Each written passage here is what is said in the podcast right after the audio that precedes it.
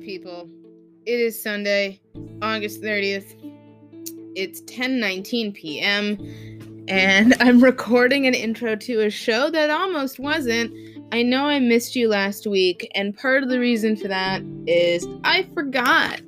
I totally forgot to post an episode, so I'm so sorry. So here's the episode that almost wasn't, because I almost forgot twice. So I stayed up extra late, I worked extra hard to bring you a great show.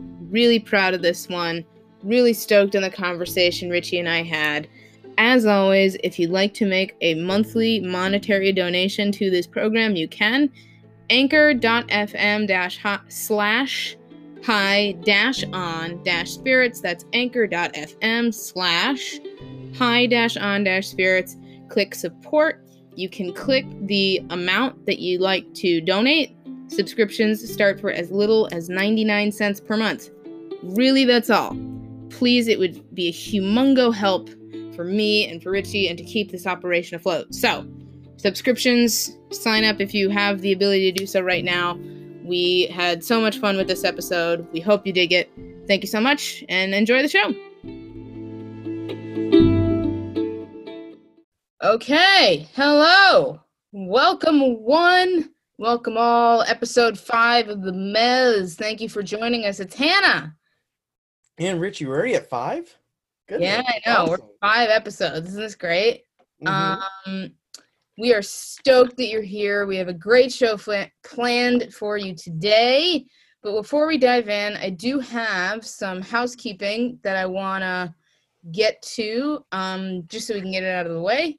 Live right now on highonspirits.net, a Woodstock Best of Sunday um, by me, as well as a playlist of the week that's coming. I've been experiencing some tech issues posting, so stand by on that. It should be up later tonight or tomorrow.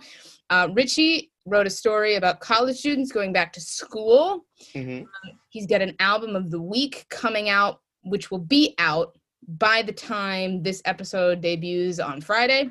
Yep. So by the time you're hearing this, that'll be live. Speaking of the pod, friend of the pod, and all around marvelous human being, my friend Travis Murphy of Lightning Orchestra joined the program. Uh, we had a lovely chat. We talked about a lot of wonderful things. So please go listen to that wherever you listen to podcasts. Finally, as always, if you would like to make a monetary donation uh, on a monthly basis to this program uh, and help keep this operation afloat, please go to anchor.fm slash high dash on dash spirits. Click support and select your option of choice. Uh, subscriptions start as low as 99 cents per month. Okay, shall we begin? Let's do it. Let's ju- okay. let's dive. I almost said let's jump into it and dive into it at the same time. So it's like let's jive into it. Let's dive into it. Why not? Uh, so we begin today with the playlist. Oh yeah. Um, we each selected three records as per usual of what was on the list this week. Richie, what about what uh blah blah blah. What are you listening to? Oh yes. So this past weekend, I got really into, and I I, I mentioned like sending you a bunch of stuff from it. Um, on Saturday night, uh, I mentioned this in my other podcast too. I was about two doses in of a of an edible chocolate bar. So, and I was scanning the band and I was searching, and I came across on PBS of all places, uh, great performances at the Met, uh, the Metropolitan Opera, New York, and this was from uh, I think November last year. Um, it was a 1980s uh, opera by Philip Glass called Akhenaten. Uh, it shows the 17 year rule of the pharaoh Akhenaten. He was the very first pharaoh to, or the very first person really credited with starting a monotheistic religion in society. So um, Egypt at that time, almost every other uh, civilization or society of people had a uh, polytheistic religion where they valued or they worshipped so many deities. Akhenaten changed all that completely and said, when he became pharaoh, he said, "There's only one God, and that's the sun." And so he believed the sun was the like the main god, and it's one of the most beautiful things I've ever listened to. And so that's that's the first thing I, what I've been listening to is Philip Glass's opera Akhenaten, the lead or the part of Akhenaten is actually sung by a countertenor. So countertenors are cool because um, basically, if you go to any karaoke bar and you see someone doing "Take on Me," when they hit that final note, like that really high falsetto note, especially the guy, a countertenor sings just in that range. So it's completely falsetto. Anthony Roth Costanzo played Akhenaten in this piece, and he was just amazing. So he sang all in falsetto, and it was a beautifully done opera. He does this amazing aria at the end of the second act called um, Hymn to the Sun, where it's his praise of the sun and everything, and he ascends the staircase to meet this huge ball of light in the middle of the stage. Uh, also, it was one of the most beautifully staged productions I think I've ever seen, uh, and I didn't even get to see it live. But it's Philip Glass was great because all of the lyrics in the opera are either in ancient Egyptian language or they're Oz. So it's all ah, which is like the main vowel. But the hymn to the sun is sung in the language of the country where the piece is being performed. So this piece has only been performed in Germany and the US. So the hymn to the sun has only ever been performed in German or English. So, and I think it's a really cool contrast to what, what's going on in the opera in doing that. Um, to have this English um, sung piece, I think is really cool. And Anthony Roth Costanzo is just amazing. The emotion he gives to this piece is just beautiful because he this is in his head and this is his God who he's speaking to. So I think that was a really cool thing to listen to. So yeah, check that out, Akhenaten. That's my first pick. And then your second yeah. pick? oh, we're doing all three at the same time. I thought we were alternating. Yeah.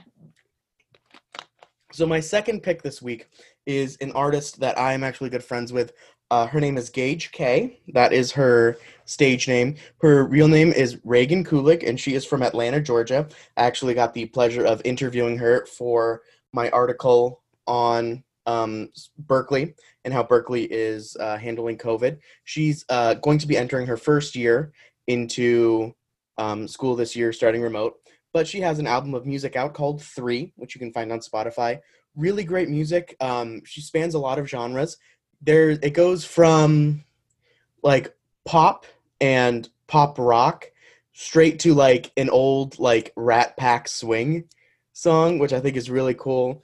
She has this great homage. One of my favorite highlights of this album was um, it's called uh, Glenn C. Jones, and it I don't know why it, it's so nostalgic. It's in, I mean this in the best way possible. It sounds like a song from a Disney Channel original movie from the early 2000s, and I mean that in the best way possible because it's just in your face, rocking, yeah. And the the chorus is great. It's all about growing up in middle school and like just the shit that happens, like dyed your hair three times in a row and and like stuff like that, and just the shit that we did in middle school.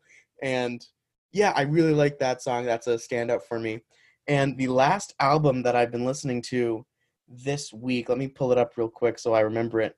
Um, I have been listening to uh, where is it? The Pacific Northwest box of um, the Grateful Dead. They released this uh, a couple years ago, and I've been re uh, listening to it. One, sorry to interrupt. Was this the one with the Native American artist who did the cover? Yes. Mm-hmm. Okay. Yeah, and it's a uh, it's a couple shows from 73, 74 um, from the Pacific Northwest. So they played like Portland, Oregon, and uh, Vancouver.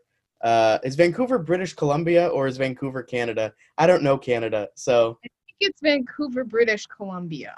That sounds more correct than Vancouver Canada. It's, oh, yeah. it's Vancouver. It's Vancouver, British Columbia. Let's go with that. Somebody correct us if you oh, yeah. review on Apple Podcasts. Correct us if we're wrong. Mm-hmm. And uh, but yeah, if you're looking for some really fun post 1972 era Dead, and you're seeing sort of this transition happening with the death of Pigpen and the incoming of um, Keith and Donna and everything like that, I think that's a really cool uh, box set to listen to. You have um, the longest recorded Grateful Dead song, I think, on that set, which is oh, a 45 minute playing in the band. Yeah, which is basically a playing in the band with a drum space in the middle. Yeah. Which I feel like, yeah, I feel like four they could have done it. Like they could have made that box set do like playing in the band and then another track for the drums, another track for space, and then a playing in the band reprise. But I just think they put it all together just for like the shock value of like, oh shit, 45 minutes. Exactly. Mhm. Exactly. Well, those are great picks, man. Um, so considering the fact that I wrote a story on Woodstock this weekend, I listened to a whole bunch of sets from Woodstock. Um, Jefferson Airplane, Janis Joplin, Santana, 10 years after, Joe Cocker, Jimi Hendrix, uh, Richie Havens, The Oh. Who, so many, more than I'd care to admit. Um, so I'm a little Woodstocked out right now. Um, the second thing I've been listening to a lot lately, my friends Grut, G R U T, out of Atlanta as well, put out an album called Work Week. It is available on Bandcamp, Spotify, Apple Music Tidal, but it, you should buy it on Bandcamp to Mhm. support the independent musicians who made it. Uh, really good buds of mine, and they made this really kick ass, like jazz infused hip hop experimental thing. It's so good. Just the whole thing is fucking amazing. Uh, my favorite song on there is the intro called Yum Yum Sauce, oh yes, that's right. right? Yum Yum Yep, Sauce. Uh, so check that out. Work Week by Grut. The second thing I've been listening to is the Halloween 77 box set by Frank Zappa. The yeah, yeah. There's a new one coming out in October, Halloween 81 live at the Palladium in New York, which I'm so pumped about. Uh super, super, super, super pumped on that. So that's what's on my list this week, which leads us right into the music news roundup. I mentioned the first story, which is that Frank Zappa is coming out with a new box set in October. It's the Halloween 81 box set, 78 unreleased tracks with the Count Frankula costume, cape and mask included, six discs. Uh, the new single, I Am Slime, Oh, out so right good. now. So go check that out.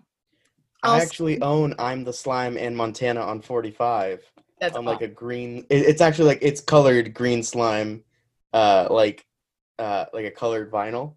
That's badass. Great, I love it. Um, the next thing I have on the list here is that Duane Allman's last show is also coming out in October. Um, something that was assumed to never exist in audio form is Oh, now wow. been uncovered. Uh, 12 tracks uh, will be released as the last note. So it's very, very, very exciting. Another 2005 show is also coming out of the vault, um, set for release around the same time. Um, today we are recording this on Wednesday. So today we got some sad news, unfortunately, that founding Widespread Panic member Todd Nance passed away today Oh wow. due, um, due to some severe unexpected complications with a chronic illness. Um, there are no services at this time, according to the band. Uh, a statement released by the band today. There are no things, so there's no real information on that just yet. Um, but the family, of course, asked for privacy at this time. Um, yeah, that's really sad. Bums me out. So, love and blessings to the Nance family and to all the boys and girls of the widespread panic family. Um, so that's what I have for my news roundup today. What did you read that was interesting this week, Richie? Oh yes. So there's actually a great uh, country uh, band out of Nashville called uh, the Cadillac Three, and what they're doing is they're doing a live stream series now uh, because of COVID and everything like that. And what's great is that through this uh, performance uh, or these live stream performances, all of the money that's being made at these performances is going from going to the Second Harvest Food Bank, um, which is helping out families right now who aren't really uh, making ends meet at this time and just helping get food in people's bellies, which is just a great thing.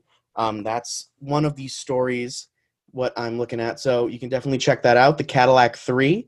So it's got an older sounding name, but I really like what they're doing. Another cool piece of news is I'm a huge fan of Steve Martin.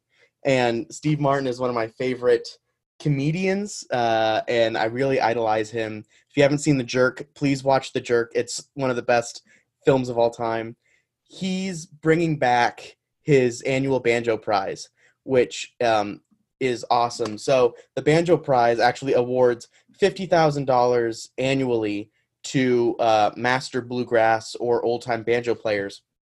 And so um, when he did that, basically he stopped in 2019 because he wanted he's his mission statement was 10 awards so that was going to be uh, in total of $500000 that was going to be awarded every year for 10 years and he actually decided to bring it back so he's awarding $50000 to um, another master uh, bluegrass player um, or banjo player, which I'm really excited about because of that. And I think that's really cool.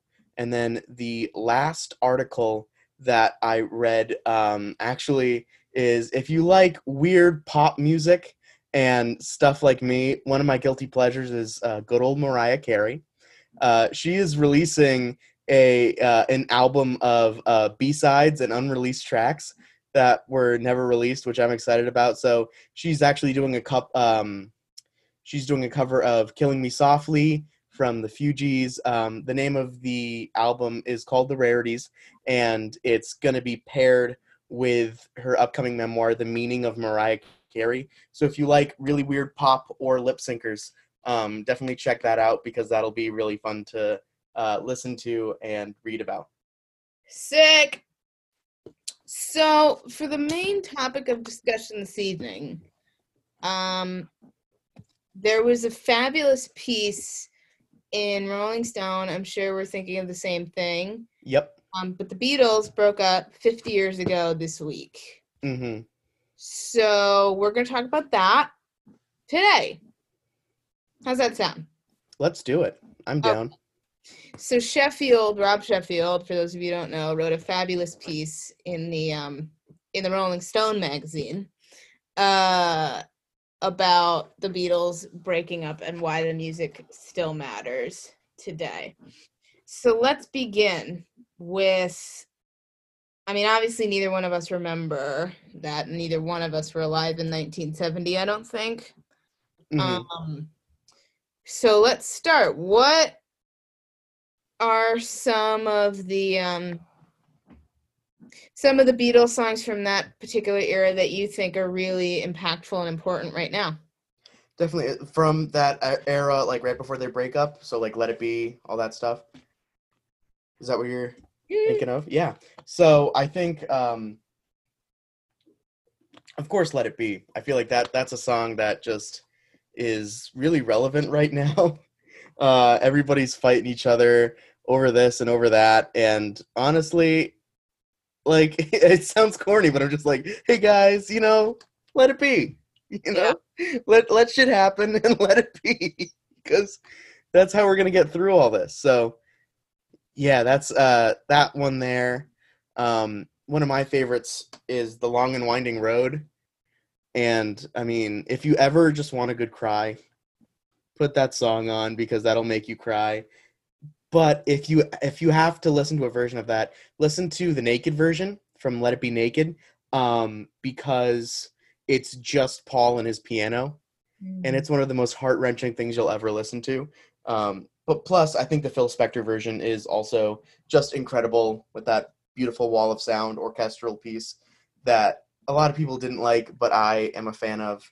I'm trying to think of what else is on that album there. Let me pull it up so i can take a look yeah, I think another big one that we have from that album is um Across the Universe. Yeah. That is just beautifully done. And also if you haven't seen the movie, I enjoyed the movie a lot. I'm one of those theater kids that's like Across the Universe, have you seen it? It's the Beatles in the 60s, it's Vietnam. Like Even but, though it's not like it is, but it isn't that movie. Mm-hmm. It's like I, I sort of I'm glad you mentioned that because I have like a weird love hate relationship with across with Across the Universe because it is a Beatles. It's very much a Beatles movie. Like that movie wouldn't be that movie without Beatles songs. But at the same time, it's like it's not really like a hippie movie. It's not yeah. like Yellow Sub or Help or any number of the other Beatles movies that ever came out. Yeah. Um, speaking of Beatles movies, the Let It Be movie, there is a Let It Be movie coming out that I think is worth talking about.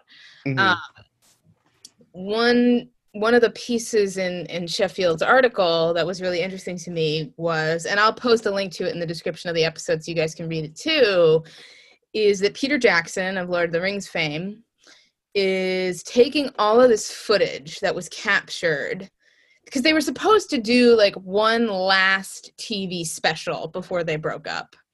And it was Mhm. supposed to be like this last hurrah kind of thing. And this movie never came out, this performance never happened.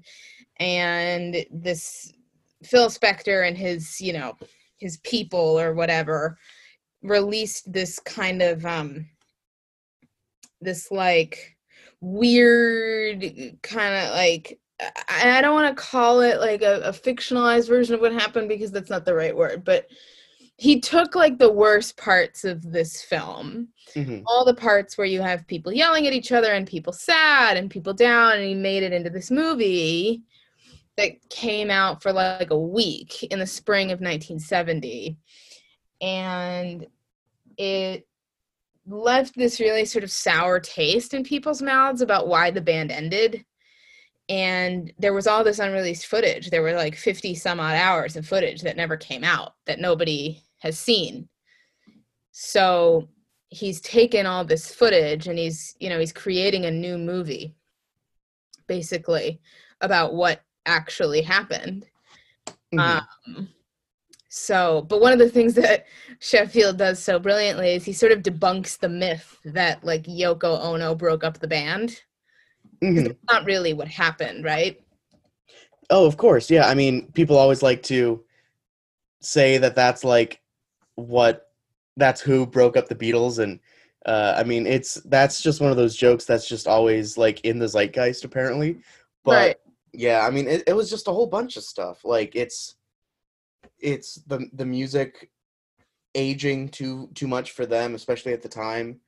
It's their different paths. It's I mean, partly a lot of people did not like Yoko in the studio during the recording of Abbey Road and Let It Be and everything.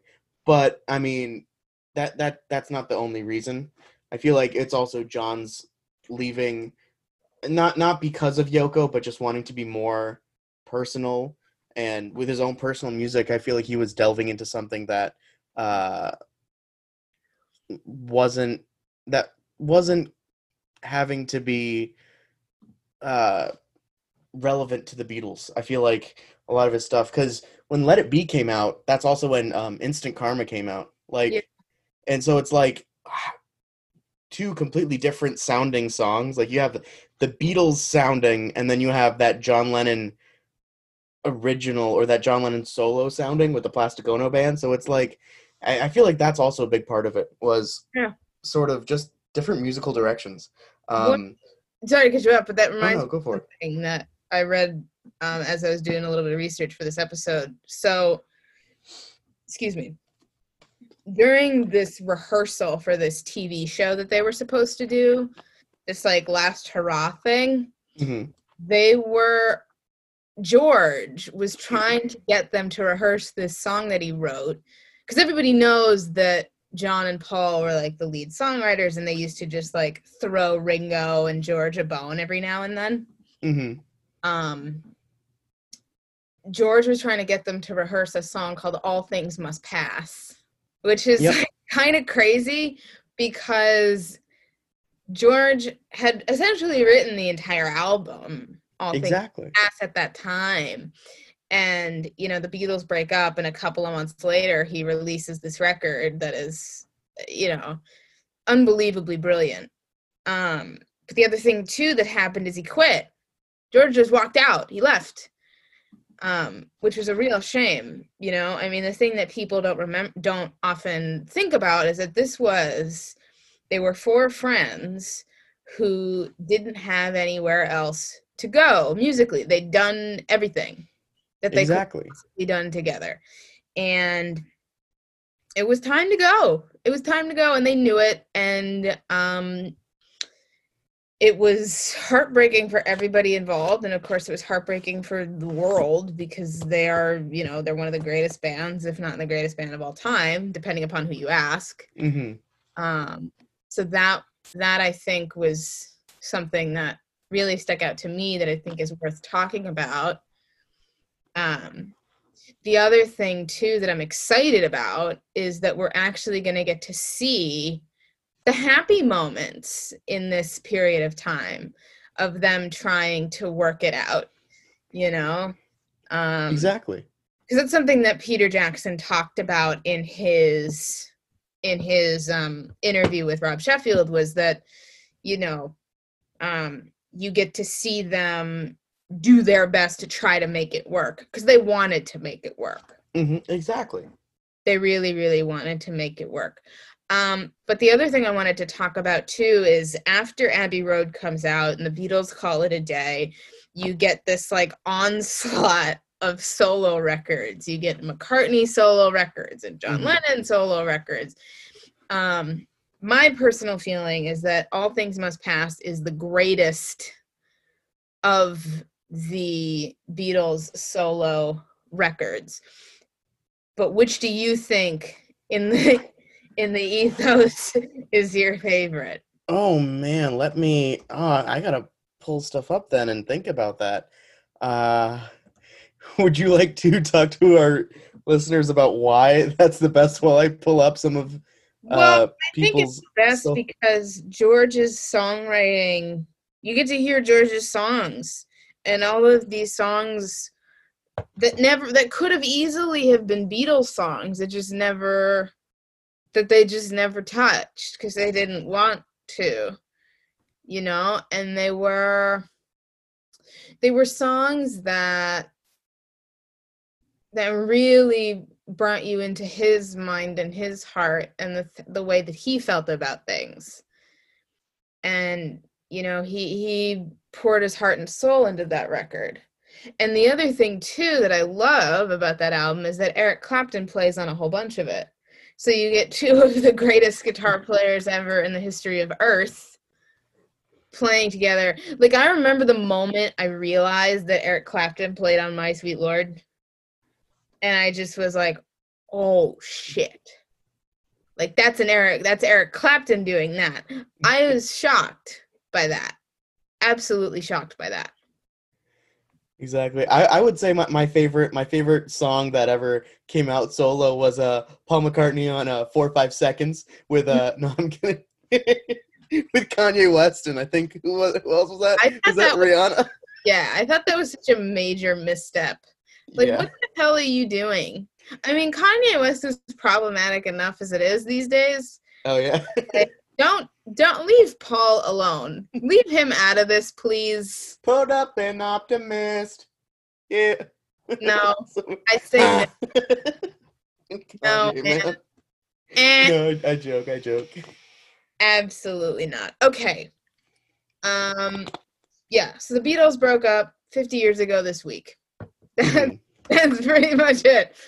Um in terms of I know we've had this discussion going about books and about movies. Are you still reading what you were reading from last week? Yes, I am. Yeah, I'm still reading everything that I started. Um, but if if if the listeners do want a great recommendation for a book, uh, I read this about a year ago, and I don't know why it just came it came back in my head. Um, Growing Up Dead. Never get the chance. Let me look up the author of that because I can't remember it off the top of my head. But there's a great book called Growing Up Dead, and it's this guy's memoir about um, being a teenager. It's called uh, the full title is Growing Up Dead: The Hallucinated Confessions of a Teenage Deadhead by uh, Peter H. Conners, and it's just this memoir about this guy's um, getting on the bus and ending up traveling around to see the Grateful Dead. And I should definitely get back to reading it again because it was a really great read. So if if you'd like something like that to um, read, that would be great. If you want something to watch, um, like I said at the beginning of the podcast, Akhenaten, uh, definitely see if you can look up and find some footage of that because that was just beautiful. Chick. Mhm. So I finished the Never Open Desert Diner. I'm currently working my way through Turtles All the Way Down by John Green. hmm Um, I didn't watch anything new this weekend because I've been writing all weekend. Although I did watch part of Woodstock, the PBS, Oh, yep. um, the PBS documentary about it is on Netflix. It's like three hours. So that's I didn't get through all of it, but that's there if you'd like to watch that. Um, there is a Grateful. There are two Grateful Dead books that I think are worth talking about. Um, there's a book about Bear about Owsley Stanley that I have that I don't remember the name of, and there's another one called Tiger in a Trance, which is about a guy who followed the band selling drugs. I think Oh, nice. uh, that was written by a friend of a friend, actually. Um, so that's what's on the reading list.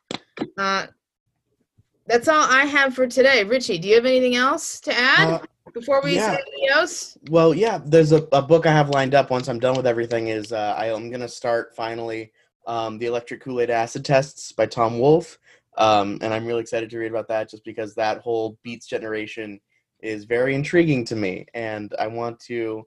If I could live at any time, it would be the summer of 1969, or it would be 1959 when all the Beats poets were big in San Francisco, And, and I then you just get the then you get the to jump on the wagon like as it all starts. Exactly, yeah. And uh, if I could have been a merry prankster in a past life, I I think that would just be Probably Awesome. I feel like that would be the coolest. If I could ever have been a merry prankster or like one of those weird community theaters in like the Catskills and just doing stuff like that. Catskills was a weird place. It is. The Catskills are weird. Catskills are weird. Period. I spent like about four hours in the Catskills. Um, I'm somehow. Oh, here's a good story to tell. so, uh, what was it? Last summer. Yeah, last summer, I somehow made it from Manhattan down like the middle of Manhattan, hmm Bethel, New York, which is upstate Yeah. renting a car, me and my best friend. How'd you do that? Okay, ready? Yeah. so we had tickets to go see Tedeschi Trucks Band open up Of course. John Fogerty at the Bethel Center for Bethel Center for the Arts, hmm um, which is the original site of Woodstock. It was Woodstock anniversary weekend, hmm and he was performing 50 years to the day that Creedence took the stage. It was, dude. Okay. Oh boy. I'm a, I first of all, of course, I'm a massive TTB fan, but I'm also Mhm. a massive CCR fan.